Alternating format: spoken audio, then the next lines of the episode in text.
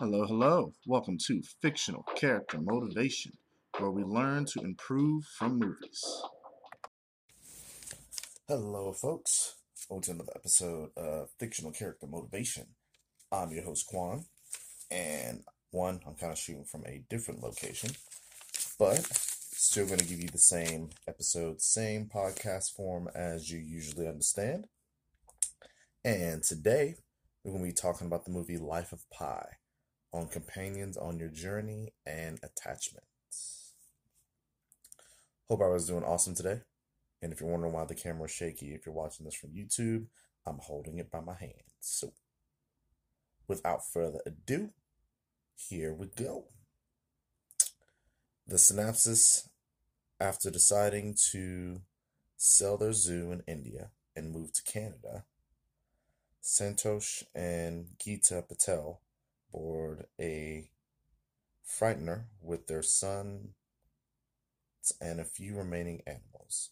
Tragedy strikes when a terrible storm shows uh, sinks the ship. There we go, leaving the Patel's teenage son Pi as the only human survivor. However, Pi is not alone. A fearsome Bengal tiger has also found refuge aboard the lifeboat. As days turn into weeks and weeks turn drags into months, Pi and the tiger must learn to trust each other if both are to survive. Remembering this movie, it, has awesome visuals and interesting storytelling that is awesome on the eyes and on the mind. Pi had a life before he got on the ship. And had an idea which he was on which he was on the ship of how life was going to be. But when the incident happened it changed. All that changed. And even after a day or two when he had hopes that maybe something will change or someone would come out to help them. It didn't, and he has to share the survival with this tiger.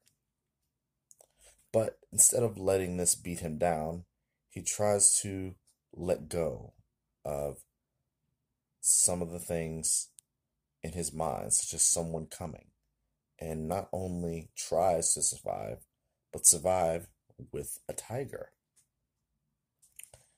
as someone goes by, eh, you know, as time goes by, they help each other out. And after all the things that they experienced and the incident that they experienced, they finally get to land safely. But Pi had fostered a attachment to the tiger, while the tiger, of course, thought other things. So, what is the takeaway from this exactly?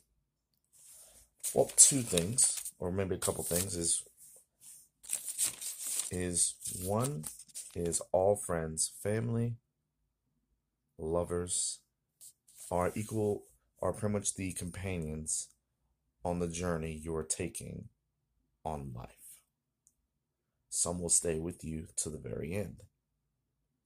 Others can only go so far with you till it's time for them to go on another journey for themselves.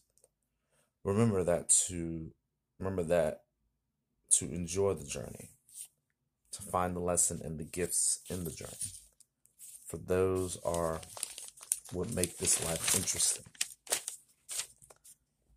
Now, I'm not trying to say it's really doom and gloom, because it's not. Life is not really, there's a bunch of negative stuff in life. But also, there's a bunch of positive stuff in life. And we have to cherish both. We have to be grateful for all the things that we have, whether we're at, whether we're at the lowest of the valleys to the highest of the mountains. We must cherish, we must be grateful for everything from the time that we get to see the people in our lives, from the time we get to do the things that we'd like to do.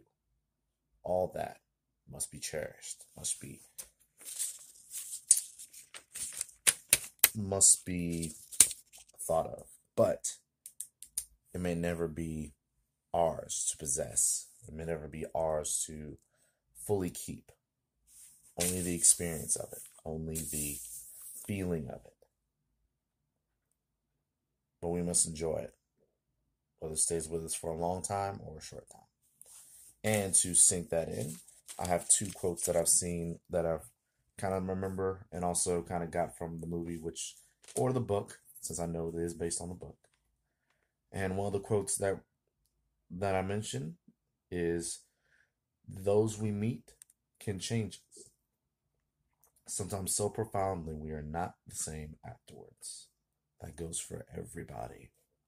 The stranger, the cashier, the person that you find interesting, the lover that you're with now, the family member that has some things. We are all affected by them in some way. And another quote is You must take life the way it comes at you and make the best of it. That is also true.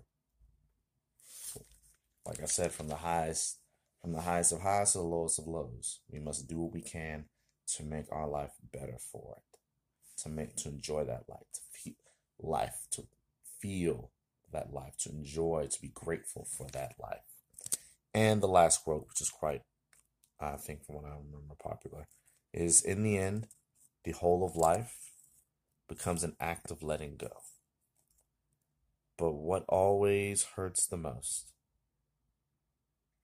is to not say goodbye is not taking the is not taking the time to not, to, to not saying goodbye. So always be grateful, everybody. Always be peaceful. Always try to enjoy that moment, no matter how short or long it may be. Enjoy it. Enjoy that current constant. I'm your host, Quan. I hope this landed for you in some way. Please tell me what you think about this, uh, I guess, new interesting setup. It may look a little clearer. It may sound a little clearer. I don't know. I won't know until probably I post it up. But please let me know.